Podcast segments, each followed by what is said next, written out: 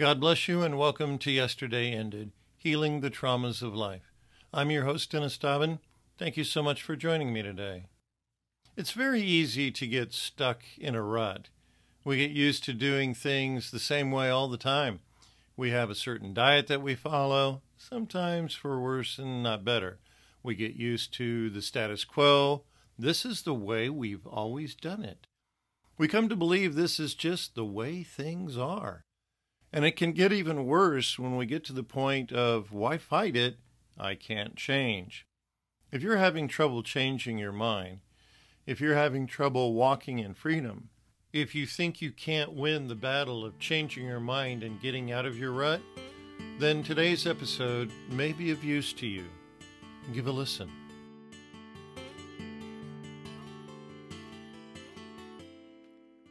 Are you stuck in a rut? Do you have a habit that has taken over your life, a fear or something that frustrates you? All too often, it's easy to carry a mindset that developed years ago that lingers and leashes us and doesn't let us go.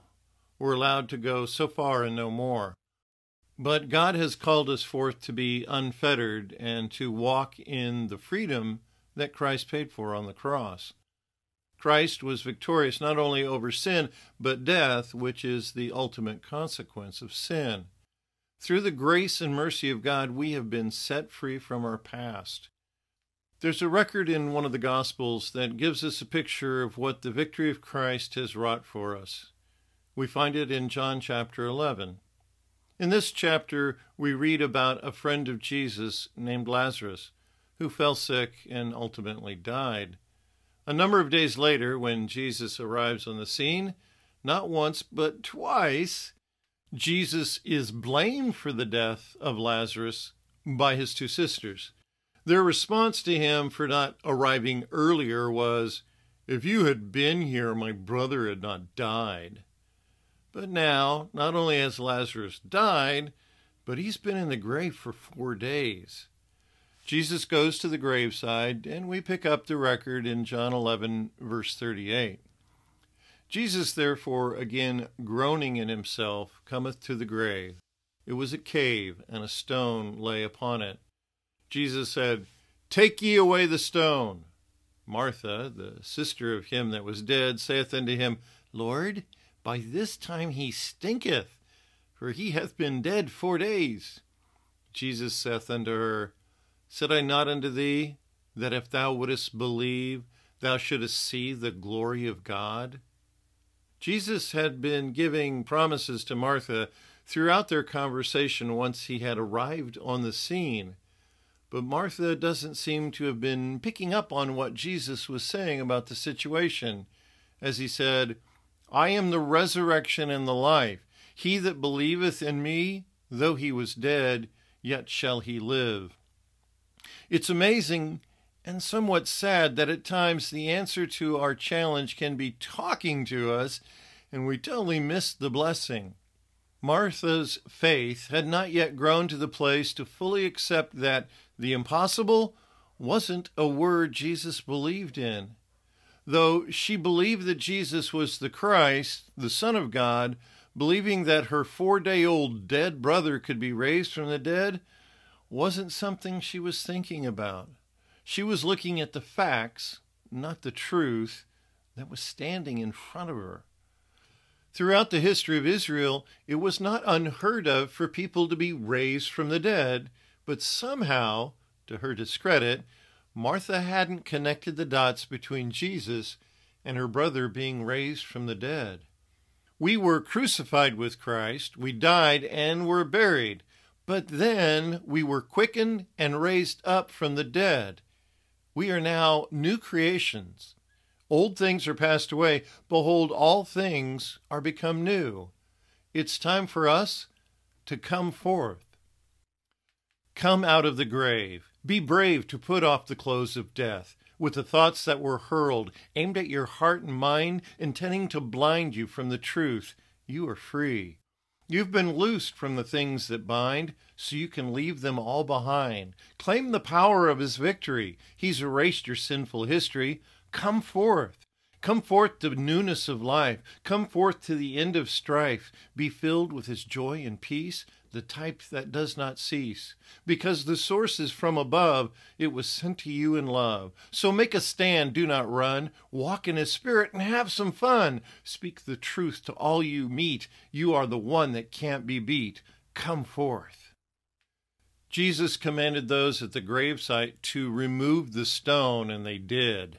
Once that was accomplished, Jesus prayed to the Father and then commanded, Lazarus, come forth. So you think you have problems with your current challenge? What would it have been like to be Lazarus and actually die? If you're listening to this, you may have health challenges, but you're not dead. There's still hope. When Jesus said, Come forth, it was a command. I once heard the analogy that a rut is a grave with the ends kicked out. We're stuck in one direction, and unfortunately, it's not moving forward. It's time for us to take to heart the call from Jesus to come forth out of the grave. We were crucified with Christ and died and were buried, but then, according to Ephesians chapter 2, we were quickened and raised and made to sit at the right hand of God. It's time to come out of the grave and walk in newness of life that we have been given. The record concerning Lazarus continues in verse 44. And he that was dead came forth, bound hand and foot with grave clothes, and his face was bound about with a napkin. Jesus saith unto them, Loose him, and let him go. This is quite a sight to imagine. Lazarus came forth out of the grave, bound similar to a mummy with strips of cloth wrapped around him. Imagine the confusion in Lazarus at this point. He'd remember being sick for a few days, and now he's waking up in a grave, bound in grave clothes.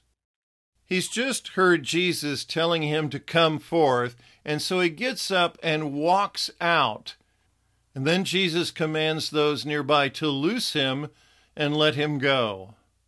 My intent today is to loose you and let you go from the ruts you have fallen into.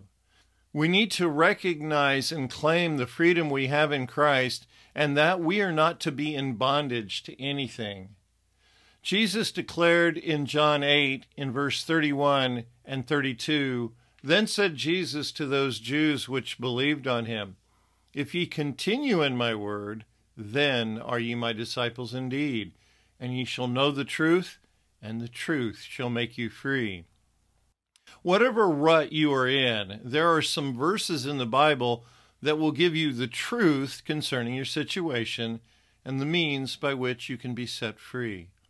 The challenge we face is taking the time to find those scriptures, memorize them, meditate upon, or as Jesus said, continue in them to receive the power of the freedom they hold. You may have noticed it's a bit of a challenge to renew your mind. But Jesus told us, Be of good cheer, I have overcome the world. We too can overcome the world and the thoughts of it, and the junk that has been hurled at us to try and blind us from the truth. The time you are taking right now to receive this instruction in the way of the Lord is strengthening you. The more of the Word of God you receive into your heart, the stronger you will be. It says in Romans 10:17 that faith comes by hearing and hearing the word of Christ. It seems a ridiculous idea, but the situation with Lazarus could have turned out very different. Jesus calls out to Lazarus and in a commanding manner tells him to come forth. Lazarus, in confusion, could have decided it was safer to stay in the grave, and he might have felt warm and cozy in the grave clothes. Unfortunately, at times we fall into a crazy mindset and accept it as our truth. There's only so much I can do. I'm a shy type of person. I was never educated. I was born on the wrong side of the tracks. There's so many excuses we can make and unfortunately believe that stop us from coming out of the grave and into the light and life of Jesus. It's amazing how easily we can compromise the truth. This week I started a Daniel fast. Simply stated, a Daniel fast consists of fruits, vegetables, nuts, whole grains, while abstaining from meats and dairy and added sugars, and not drinking anything but water. So this morning for breakfast, I thought I would eat a sandwich made out of whole grain bread with peanut butter and instead of jelly, sliced grapes. It was actually quite good, but then I realized the bread I used was leavened, and you're not supposed to eat leavened bread while on a Daniel fast. I only had a couple of slices of bread left and didn't think about it because it's really good whole grain and nut bread. But there's that one small detail of yeast, otherwise known as leaven, that was used to make the bread. I'm totally new to the Daniel fast and haven't studied much details of it yet. I'm still learning. I thought I was being so clever slicing the grapes instead of using jelly, which is processed with a bunch of sugar. Oh well, I'm learning to get out of a rut of what I'm eating with the greater goal of turning and moving closer to God. A little bit ago, I wanted to eat a snack, so I thought I'd have a little leftover potato salad in the fridge. Unfortunately, I leaned too heavily on the word potato salad without thinking of the egg in the mayonnaise that made the potato salad, which was potatoes, onions, celery, and black olives. It's what I had in the fridge the way things always have been done? It was left over from a party a couple of days ago. God is in the details, and I hadn't thought through all the details of the potato salad. I went shopping this morning and bought salad fixings and potatoes and onions and red peppers and mushrooms. I have some beans in the pantry, and now I need to go get some tomato sauce, and I'm going to make meatless chili. I'm also going to see if I can find some unleavened bread. Crazy enough, of all the eating and drinking ruts that I am in, this one thing I will miss the most during the fast is drinking my tea. So, eating and drinking is only one small example of a tradition or lifestyle or rut that we can get into. But what about the way we think? It may be true you are what you eat, but it's truer you are what you think. Some people have family traditions or cultural traditions that they follow that unfortunately don't lead them closer to God. And some of the things we may have experienced in our lives may have developed a mindset in us of defeat. I've heard stories from a couple of friends whose mothers were perfectionists when it came to keeping a spotlessly clean house. They lived in terror of their mother finding something out of order or dirty in the house that they may have caused. Is there a family tradition that has you boxed in? Do you move through life with a peaceful mindset or are you compelled or driven to the point of OCD? What drives you to do the things that you do? It's great to have a strong motivation in our lives, but does it dominate to the exclusion of sanity? I have multiple lists of things to do. I endeavor to keep my house and life clean and organized. But for some people, they can become obsessed. Things must be done a certain way to obtain peace. But even then, the peace is fleeting because of worry of keeping things clean and in order. I have learned some new things about myself and my eating attitudes while doing this fast. It's not like I wasn't eating, like having a water fast, so it wasn't so much being hungry as it was learning and trying to put into action something new, like renewing your mind. Trying to do this Daniel fast this week will be a steep learning curve. To really do it faithfully would require more study and more investment in different foods to be ready to fully appreciate the fast.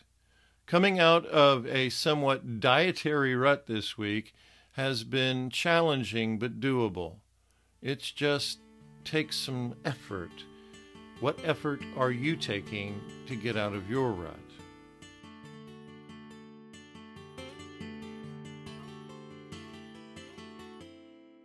If I had not been challenged to do this Daniel fast, there are several aspects of my life that I would not have considered.